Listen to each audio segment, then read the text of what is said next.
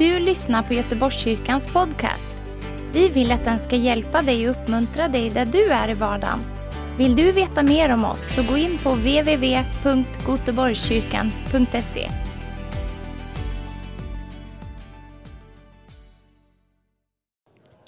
Vi ska fortsätta att predika ifrån Hebreerbrevet nu och det är Hebreerbrevet 13, vers 1-9 och vi ska alldeles strax läsa de här verserna.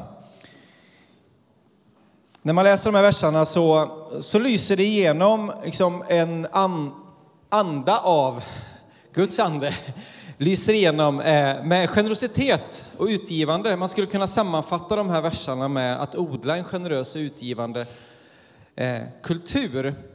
Och eh, hemma har vi några odlingslådor som vi odlar lite grönsaker och sådär i. Och eh, det krävs ju lite arbete för att det ska bli någonting i de här lådorna, eller hur?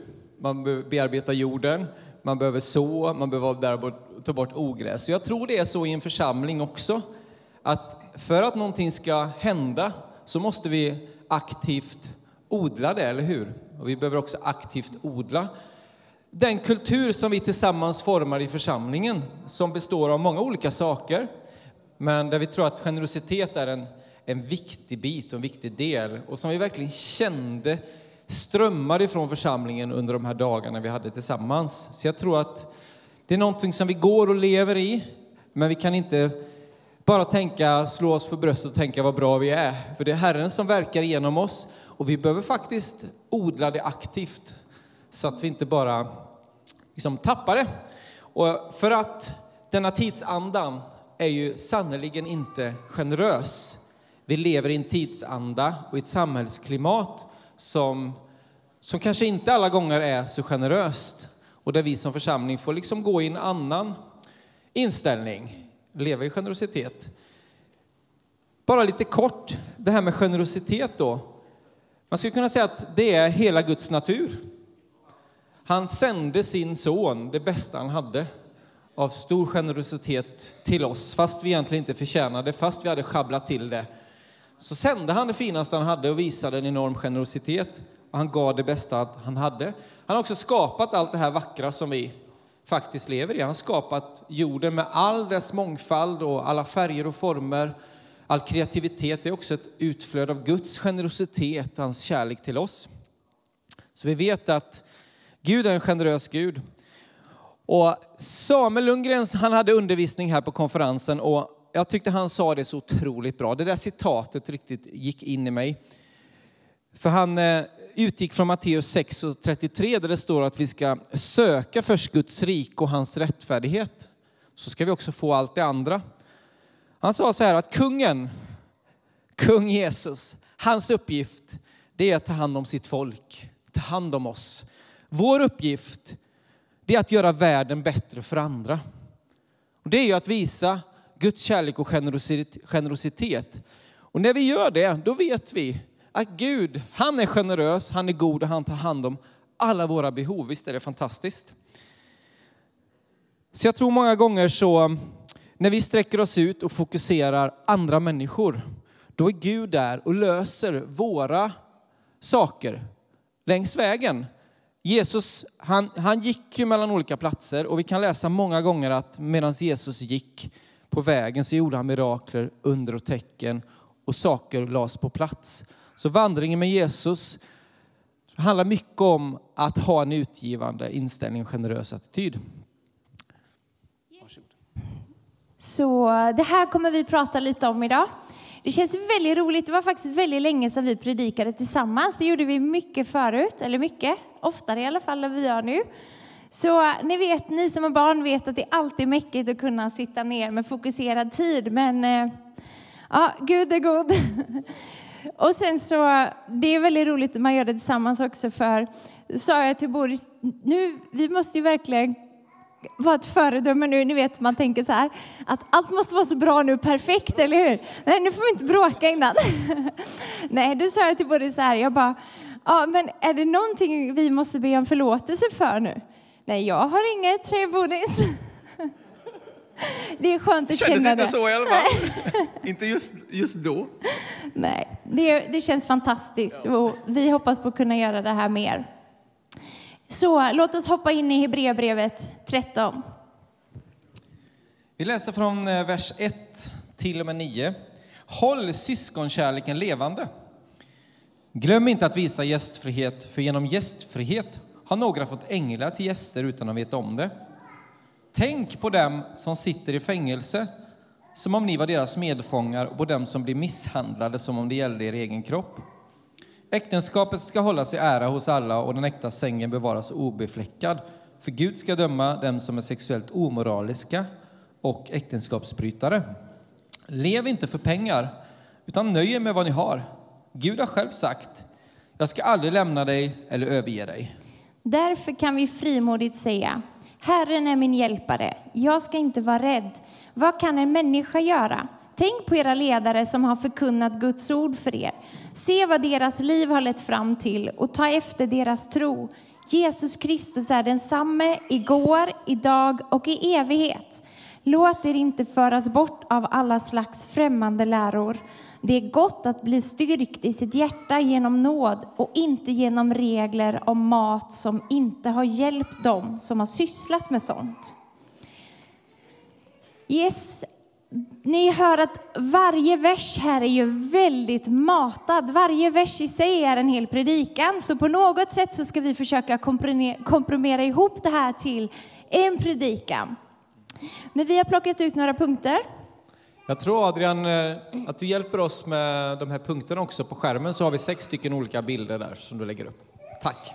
Så den första punkten handlar om att levande syskonkärlek. Hur många har syskon här inne? Yes.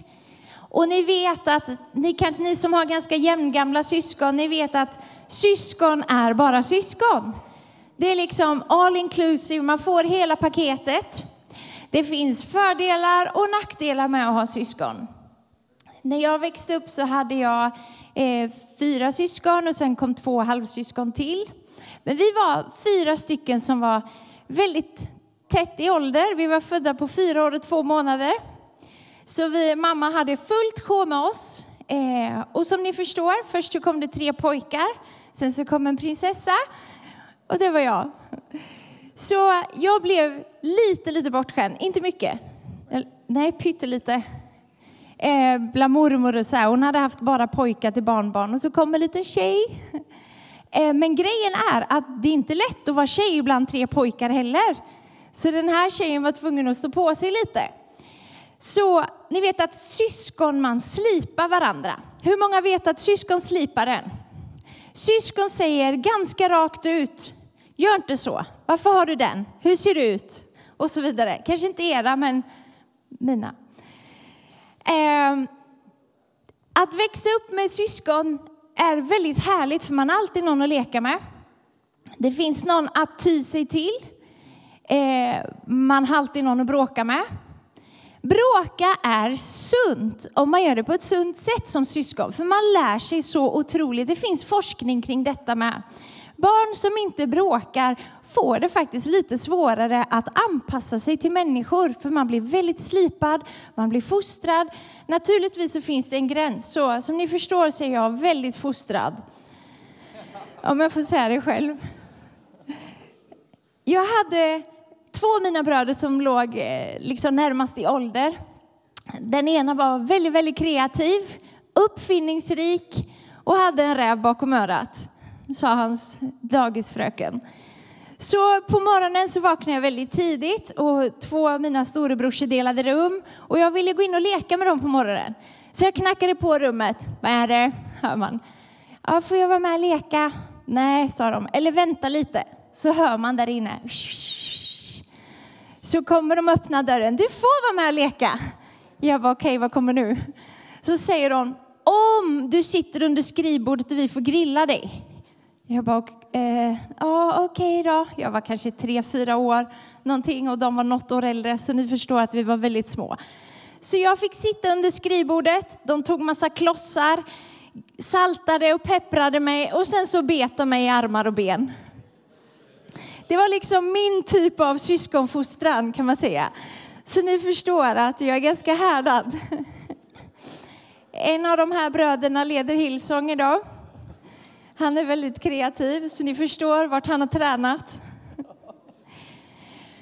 Men i unga år så ser man väldigt rätt ut vad det är.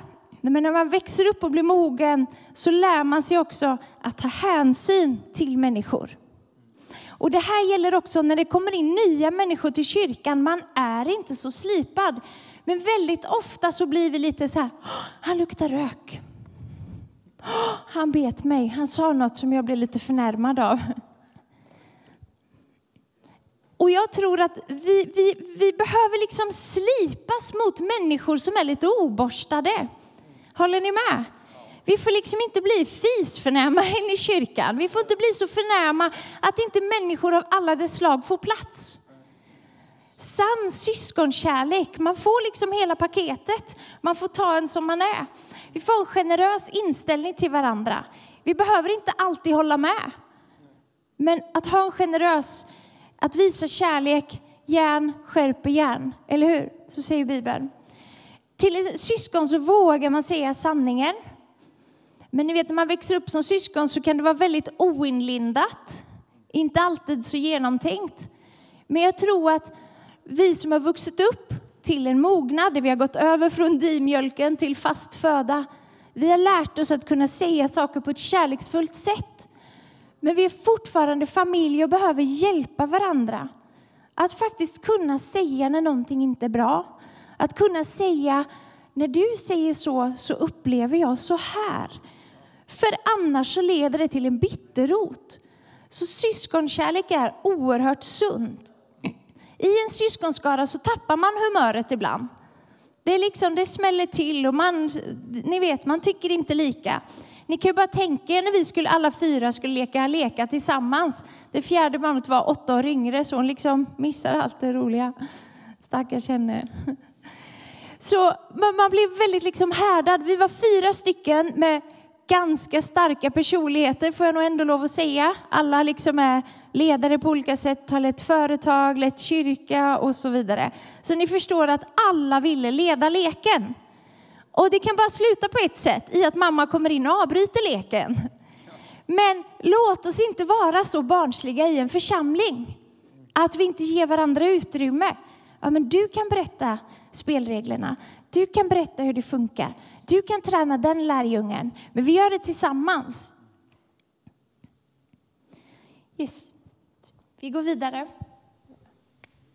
Och jag tror också att församlingen är ju verkligen en sån plats där Herren fostrar oss. Vi fostras mycket i våra familjer, men jag tror också att, jag undrar om inte, det måste ju vara därför Gud skapade det här med församlingen också. För att forma oss, för att fostra oss, för att vi ska slipas mot varann. Och det står ju faktiskt, håll syskonkärleken levande. Det är också ett aktivt arbete verkligen att göra det. Vi kan ju välja liksom att Eh, förstöra syskonkärleken. Man kan ju välja att hålla något mot någon eller att inte göra upp, inte ha överseende. Men jag tror verkligen det här att eh, odla det, jobba på det. Eh, att syskonkärleken får hållas levande och stark. Eh, att den får vara stark emellan oss. Och det tror jag också, för mig kan det här med, jag tänkte en del på det här med att vara flexibla för mig kan det vara en svårighet ibland, för jag vill att saker ska ha ordning och reda. Men precis som man fostrar barn så kan ju ibland, måste vi ibland släppa på vissa saker för att det är viktigare att hjälpa den här personen att ta det steget där man är. Och där kan vi ibland, tror jag också, som i vår församlingsgemenskap, så vill vi hålla vissa ordningar, men ibland måste vi släppa på saker. Vi måste vara generösa mot varandra. Vi måste låta någon få komma och växa fram och växa in i, i saker och ting. Bara ett exempel. Det är lite roligt, Lea sitter och leder. Alla anmäler sig på det här sättet, vill man ju, på en konferens. Men så har man någon som inte förstår de tekniska systemen. Det kommer alltid finnas och vi måste ha barmhärtighet. Vi måste ha förståelse för att vi har olika svårigheter. Vi har människor med olika, som talar olika språk. Det är inte jättelätt att förstå manualer, inte jättelätt att förstå vissa saker.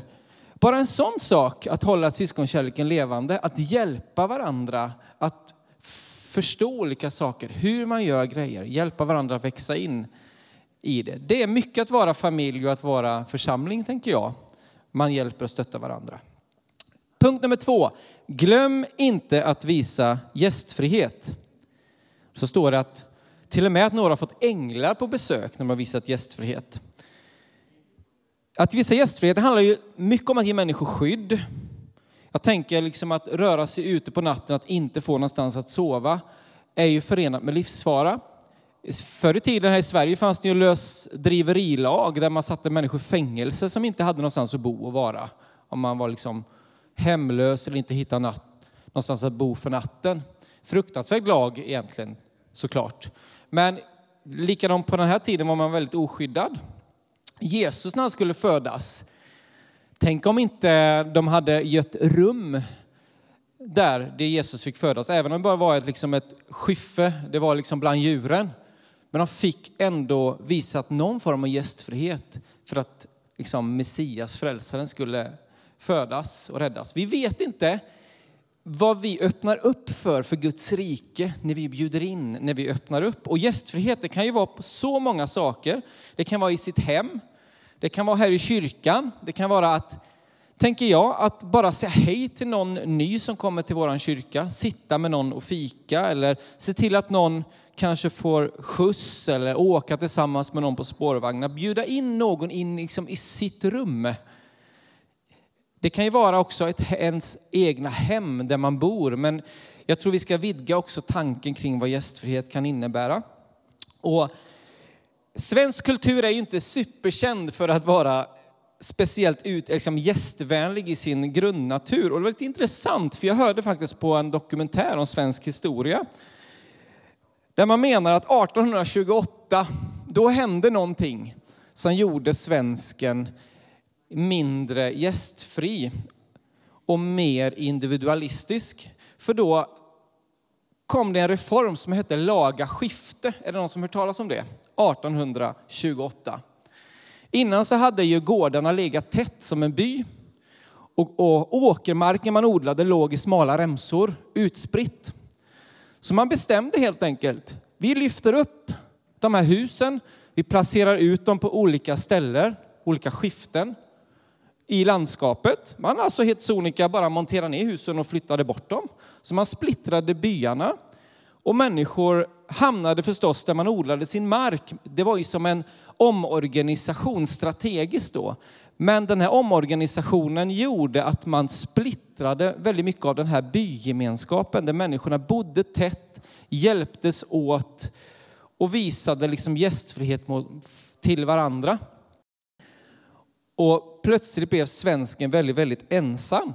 Och jag tror att det här har ju lagt en otrolig liksom, negativ grund i vårt samhälle och i, i hur svensken är.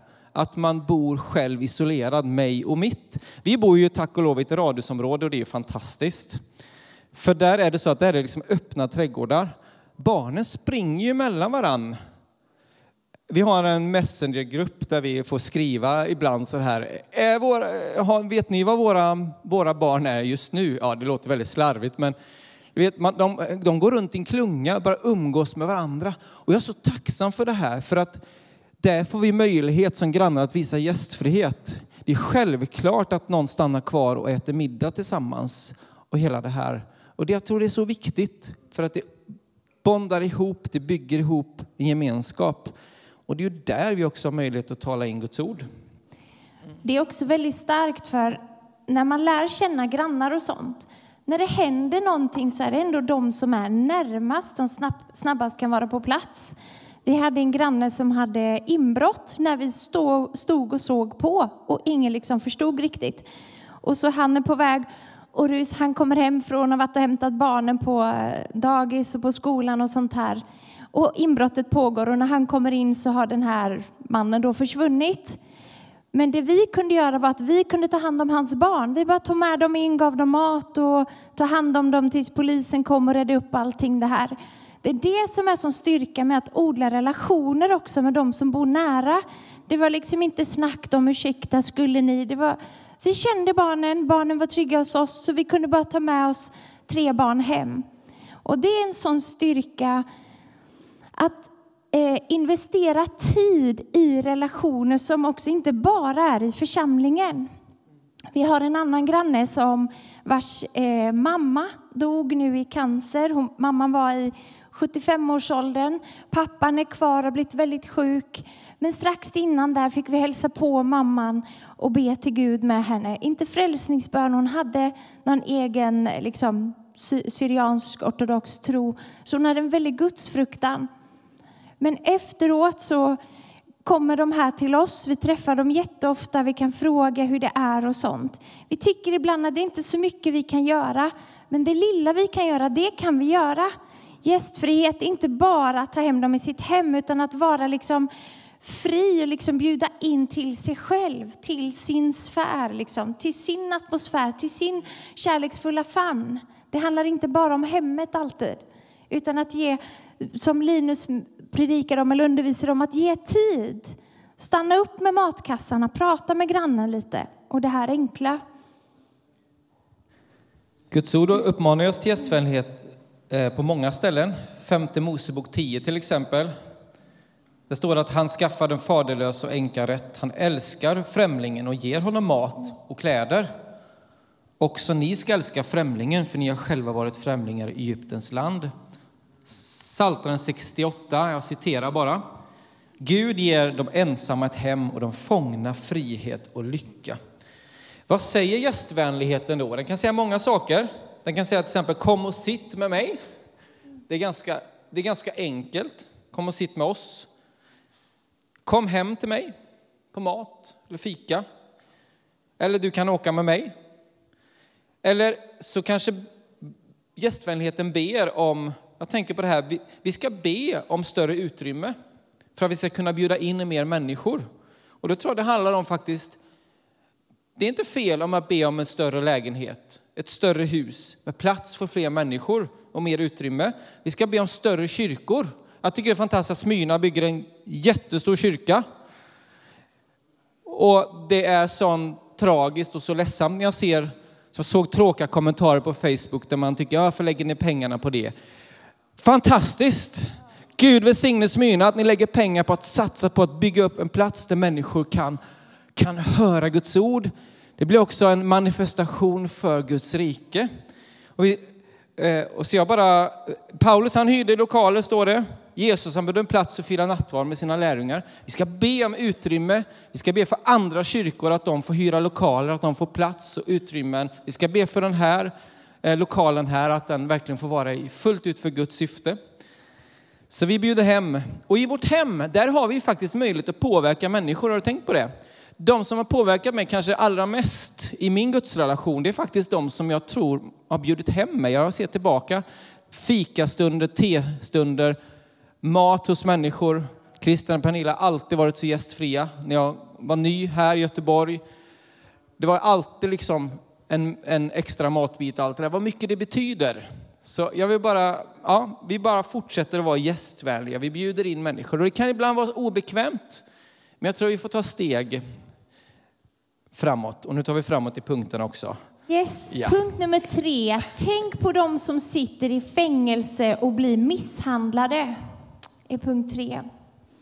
Det finns många människor som sitter i fängelse, det vet vi. Jag växte upp i, bredvid Tidaholmsanstalten, ett av de eh, farligaste fängelserna, eller inte fängelset, men de farligaste eh, kriminella satt där. Och vårt hus var ett av de närmaste, så när det var upplopp och sånt så kunde vi se. Så vi växte upp med en förståelse att människor sitter i fängelse.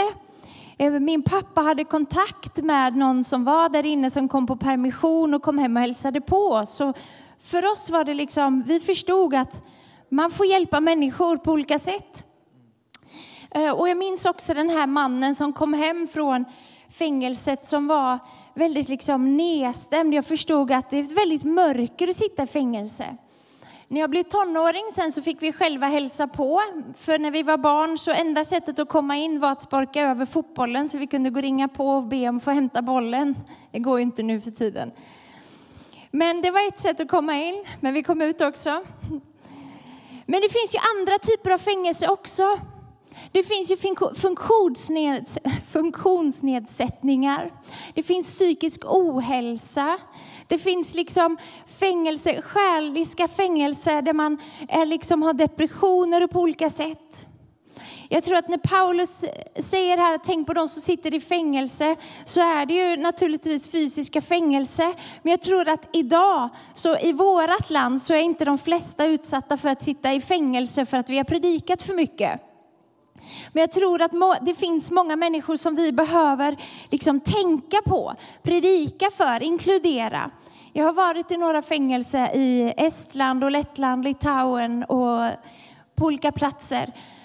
Och när man kommer in och ser, möter fångar och får ge dem lite, lite hopp, har lärt sig några meningar av deras språk, så känns det så oerhört stort och man känner att Gud är så närvarande. Men det är också en väldig hopplöshet. Jag var på ett kvinnofängelse i Estland för många år sedan och vi predikade för kvinnorna. En del stod och hade fött sina bebisar inne i fängelset. Och mitt hjärta, jag var tvungen att gå ut och gråta. För man känner den här sån hopplöshet. Men mitt i det här, jag fick bara ladda om. Liksom ni vet, man måste kunna också ta in hur människor har det. Det är inte fel att gråta. Det är inte fel att liksom förstå vad människor kämpar med. Vi fick ladda om, vi fick be att Gud styrkte oss och så gick vi ut och predikade för dem. Och vi bad för dem och Guds ande var där så starkt. Så flera människor började falla i anden och de hade aldrig sett detta. Så de sprang och hämtade kuddar och filtar och la under huvudet och la över dem och sånt här. Och rättade till huvudena och fixade armarna liksom så alla låg jättesnyggt så här under Guds kraft. Det var en väldigt speciell upplevelse. Men psykisk ohälsa är kanske en av de största fängelserna för människor i vårt land idag. Och vi vet att det är många unga, vi vet att BUP talar om, om liksom statistik där man hinner inte ta emot unga människor i den utsträckningen som skulle behövas. Men jag tror att det finns ett evangelium som sträcker sig bortom all struktur, all statistik. Naturligtvis så behöver vi samhällets hjälp. Vi behöver läkare, vi behöver psykologer. Gud använder dem också. Men vi behöver bjuda med människor till kyrkan så att de får uppleva Guds förvandlande kraft. Så jag fortsätter utmana, kommer göra det hela livet. Bjuder vi med tio så kanske vi får ett ja. Bjuder vi med tjugo kanske vi får två ja. Men bjuder vi inte med någon så får vi inte med någon. Jag har inte med människor varje söndag, men jag slutar inte bjuda in för det. Vi måste bara bjuda in och bjuda in och prata med människor. Och jag tror att, att ibland så säger vi, de måste inte komma med till kyrkan. De måste inte det, men jag tror att det är lite som man säger om ens egna barn. Vi är inte de enda som fostrar våra barn. Församlingen har varit en jättestor del av det. Ledare, kidsledare, pastorer, äldste, människor som lär känna våra barn. Som de får se som förebilder. Och jag tror bara av att få komma till församlingen och få uppleva kärleken. Det är så många som säger det som kommer hit till kyrkan att wow, vi upplevde så mycket värme, så mycket kärlek. Och det gör att man stannar kvar. Men om ingen frågar, vill du sitta hos mig? Om man hamnar själv i ett hörn för att någon tycker det är pinsamt att fråga, då kommer man inte tillbaka, eller hur? Det är vanlig logik. Så människor behöver liksom få hjälp med att komma ut olika typer av fängelse. Att vi tänker på dem, vi ber för dem. Det finns liksom en, eh, eh, jag har varit mycket på tapeten med det här med kvinnomisshandel. Sverige stiftar starkare lagar, men vi behöver också förändringar i mentaliteter, i atmosfärer. Det är också en kamp mot ande. Det är en kamp mot demoner över landet också, som vi slåss mot. Och där ska vi aldrig ge upp kampen om sanningen, befrielsen, rättvisan och genombrottet. Så det med fängelse kan ju vara saker som, som begränsar, som inte är ens egna val. Helt enkelt. Eh, man är frihetsberövad för en tid, men det kan också vara begränsningar i livet. Och när vi talar om funktionsnedsättningar eller funktionsvariationer, självklart likställer vi inte det vid att sitta i ett fängelse. Men jag hoppas att ni förstår själva vad vi vill säga med det. Att vi kan ha begränsningar i livet. Att vi ska tänka på varandras att vi har olika former av begränsningar. Jag tror var och en i olika mått. och att vi ska, vi behöver vara barmhärtiga, vi behöver uppmuntra varandra och hjälpa varandra i de liksom begränsningar som vi har. Jag tror också med att odla den här syskongemenskapen. Håll äktenskapet i ära. Punkt nummer fyra. Vi lever ju i en eh, kultur som vill montera ner äktenskapet. Det är väldigt, väldigt tydligt. Det är liksom en fight kring det här med äktenskapet. Och när eh, det här skrevs, det är lite intressant att se just hur man såg på det här eh, med äktenskap, sexualitet. Eh, för det var ju det här på ett sätt frikopplat. Man hade många gånger en liksom en juridisk fru, en som var ens fru, men man kanske hade andra sammanhang där man levde ut sexualiteten. Och mitt i det här växer ju församlingen fram. Och här uppmanar ju författaren till Hebreerbrevet att, att håll äktenskapet i ära, håll det till liksom din riktiga hustru. Och här gick ju verkligen Guds församling i motvind mot den tidens strömningar och grekisk kultur och allting som florerade där det var oerhört mycket som var, var verkligen skevt. Och jag tänker att vi står i liknande utmaningar idag, att vi ska lyfta äktenskapet. Eh, det är någonting fantastiskt, någonting vackert. Det är någonting som Gud har insatt eh, som ett beskydd. Att vi ska kunna leva tillsammans och uppmuntra varandra att få liksom blomma ut var och en i den kallelse som Gud har tillsammans. Det är inte så att vi är halva och när vi möts så då blir vi hela. Vi är hela i Kristus. Men han fogar oss samman i honom och i det här äktenskapet där får vi verka och fungera för Gud tillsammans. Så vi ska, vi ska lyfta äktenskapet som församling. Vi ska hålla fast vid äktenskapet. Det finns så mycket frestelser idag. Man ger upp på äktenskapet så otroligt snabbt. Ni förstår att det här är en hel liksom, predikoserie. Så att få till det här under några minuter, det är liksom, det vet, ni som är Gifta vet också att, att vara i en relation kan både vara utmanande, det kan vara härligt, det kan vara fantastiskt. Men låt oss hålla fast vid äktenskapet så som Gud har tänkt att det ska vara. Att ära äktenskapet är att besikta det nu och då. Att fråga liksom varandra, hur har vi det? Männen tycker oftast att allt är bra. Medan kvinnorna kanske har en lista på saker vi behöver justera lite. Men jag tror att det är viktigt att vi gör det som faktiskt behövs.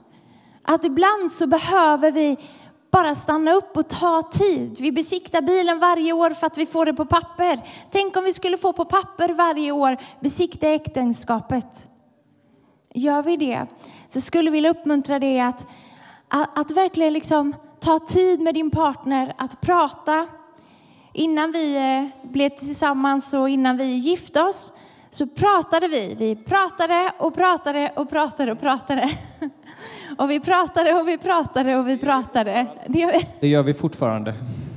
Inte lika mycket, ja. men vi pratar. Och vi pratade också med andra gifta par om olika saker som vi tyckte var viktigt att få på plats.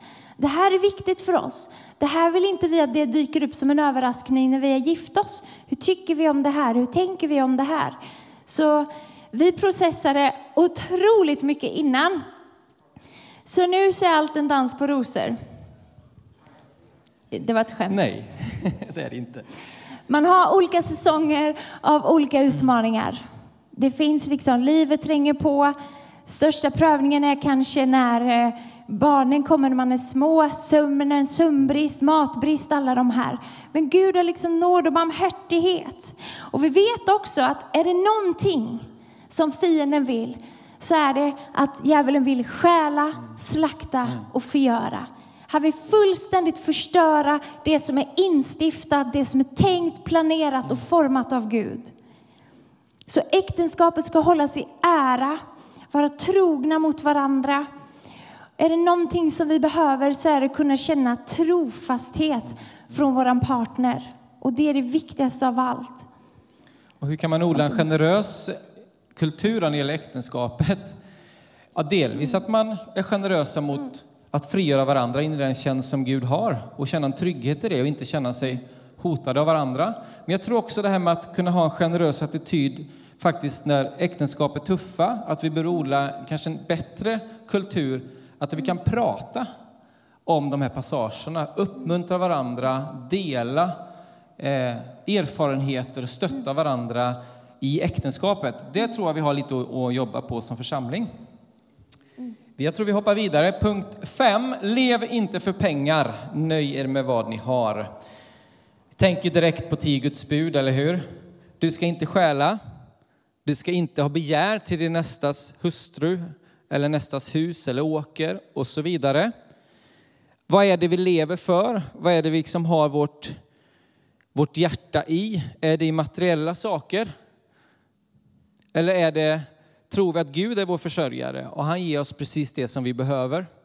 Jag citerar innan där att eh, sök först Guds rike och hans rättfärdighet så ska vi också få allt det andra. Och vi lever i en tid av både där det finns mycket habegär och avundsjuka, jämförelse och materialism såklart. Och här har vi, tror jag, en utmaning också, att gå motströms i samhället. Det finns ju ett ideal idag, jag vet inte om det är fler som har bara känt liksom det här, tänk om jag vann där, du vet, antal miljoner varje år sådär eller någonting. Och ha det här ekonomiska oberoendet. Men är vi kallade till det? Nej, jag tror vi kallar det till att leva ekonomiskt beroende av Herren. Det är en väldigt, väldigt skillnad. För då lever vi inte för pengen, utan lever för Herren. Och då förser han oss med vad vi behöver. Gudsrikesidealet är att bli ekonomiskt beroende av Gud. Och där tror jag att tiondegivande, offer, allt det här, att leva generöst, det är liksom en, någonting som hjälper oss, påminner oss om att allt tillhör Herren och han är vår försörjare. Så när vi ger, då går vi i linje med Guds natur och då på något sätt så visar vi att jag, jag litar på dig Herre. Jag ger ut och du fyller på. Att tro på Gud som vår försörjare. Yes, nu springer tiden iväg här. Vi ska försöka komma till avslutningen här, men bara ge ett litet kort vittnesbörd på det med ekonomi, att om vi är generösa till Gud, ge till församlingen det Gud uppmuntrar oss att göra, så tror jag att Gud kommer förse oss med det vi behöver. Jag tror att vi är många här inne som har så många bönesvar. Ett exempel är förra året, jag tror det var förra året, så tyckte vi att våran soffa var så sliten, vi hade fått den av någon annan. Och vi kände att vi behöver kunna sitta fler i soffan när vi har husgrupp och hemma många. Så jag fick en bild liksom i mig så här, om en sån här bärs soffa skulle jag vilja ha, där man får plats kanske fem pers eller någonting. Det var skönt att få ben som man kan dammsuga under. Och så såg jag den på en affär, 21 000. Oh! Jag höll på att smälla av. Aldrig. jag fick inte igenom det hemma kan man säga. inte ens försökte inte få igenom oss. Så jag började be och vi bad tillsammans. Vi ber om en soffa för att kunna ha den till människor och till oss själva också såklart. Och så är jag på en, på en liksom fest på en second hand med jobbet. Och så ser jag en soffa där och second handen är inte öppen. Och den ser ut exakt så som jag har önskat. Jag tänker det här är ju inte sant, den här kan inte ens vara till salu. Men jag frågar någon där, eh, han bara, ja den är till salu. Jag bara, vad ska du ha? Nej jag vet inte, jag jobbar inte här så ofta. 700. Jag bara, jag tar den, jag la mig i soffan. Jag la mig och sa, snälla hämta en lapp. Så jag låg och vaktade soffan så här innan någon annan kunde ta den. Dagen efter så åkte jag och hämtade soffan och idag står den i vårt vardagsrum. Alltså från 21 000 till 700, det kallar jag bönesvar. Ja. Jag tänker, ja. Underbar soffa. Jag tänker också på det här att när vi gör våran del. Jag fick den inte gratis. Det, det finns situationer då man får det. Men jag betalade min del och Gud betalade resten. Det är det som är så fantastiskt. När vi tar steg så tar Gud ännu större steg till oss. Yes, och vet att vi... Gud är, han är vår försörjare. Ja. Han har så många olika vägar att försörja och förse. Att lita på honom och bara ge allt det Herren tycker det är fantastiskt. Och sista punkten så uppmanas vi att ha goda föredömen, att följa våra ledare. Vi skrev ha goda föredömen och de som har gått före, för det ger motivation. Att kunna se andra människors liv och vad de har liksom varit trofasta i att tjäna Herren och hur Gud har varit där. Det ger tro och det ger liksom en stabil grund att stå på. Och att leva ett generöst liv, inspireras av andra. Jag ser på min mormor till exempel som bara andades ut generositet. Hon skulle alltid ge något. Hon kunde aldrig gå heller till kyrkan utan att ge något till kollekten. Så hon hade saknat pengar en gång och då bad hon Gud om pengar och hittade hon en 20 och marken och kunde ge kollekten. Och det säger liksom så mycket om hennes inställning. Jag tycker det är fantastiskt att ha den inställningen. Men också så bara uppmanas vi att stå fasta också i Guds ord. Som det står här också i, i de sista verserna. Att inte föras bort av alla slags främmande läror. Det har med fasthet också i Guds ord att göra. Och nu ska vi avsluta. Jag läser bara innan till vad vi har skrivit. Att bli styrkt i nåden och inte genom regler och mat. En generös kultur är inte för snabb att döma andra människors yttre. En generositet från Guds ande. En kultur vill vi ha som är driven, eh, som inte är driven av regler och fruktan med fokus på det yttre utan en generös kultur som drivs av att se vad finns på ditt hjärta, vad Gud lagt för plan i ditt liv. Vad, vad finns guldet, vilken pärla är det vi ska gräva fram i det? Den som vill kontrollera upp människor och styra upp andras inre genom yttre pekpinnar är inte en generös kultur. Kärleken tror på människors egna ansvar och inre kompass att ledas av Gud, där vi känner Guds ord och är fyllda av Guds ande. Jag ska bara avsluta med en liten kort händelse som hände mig i veckan. Jag sitter med en elev på skolan som välkomna upp lovsångsteamet. Jag sitter med en elev där jag har fått information om att den här eleven har skolkat två dagar. Och man känner direkt, oj då, så där får man inte göra i skolans värld. Så jag fick en annan lärare som var väldigt upprörd och så vidare. Men så plockade jag in henne på samtal och så berättade jag för henne, det här har kommit till min kännedom. Jag sa, jag är inte arg för att du skolkade. Vill du berätta varför du gjorde det? Och så faller den här eleven i tårar och gråter och berättar hur hon mår, hur hon känner det. Och vi får, jag får bara sitta och uppmuntra henne och berätta liksom vad hon behöver. Det är så lätt att vi kommer med pekpinnar till människor som har misslyckats.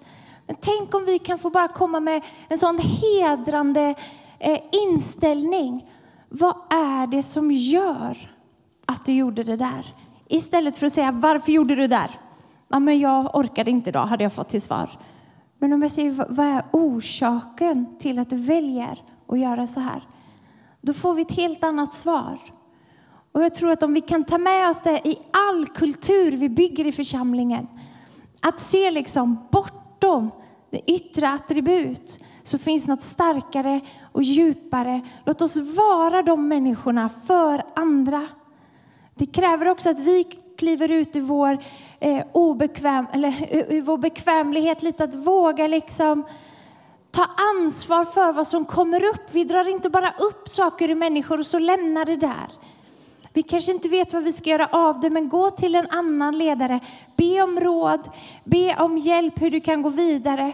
Men be i alla fall en bön och säg, jag vet inte exakt hur jag ska svara dig, men låt oss be till Jesus. För Jesus har alltid någonting att säga i varje situation. Det kan komma som en bild, någon uppmuntran, någon tröst. Men be kan vi alla göra. Tack så mycket för oss idag. Ska vi bara resa oss upp? Tack för att du har lyssnat. Dela gärna podden med dina vänner och glöm inte prenumerera. Om du har frågor eller vill att vi ska be för något så mejla oss på info På söndagar har vi veckans höjdpunkt då firar vi gudstjänst tillsammans och det vore så kul att träffa dig där. Men vi har även samlingar för barn då? Gå in på vår hemsida goteborgskyrkan.se så får du veta mer. Välkommen till oss!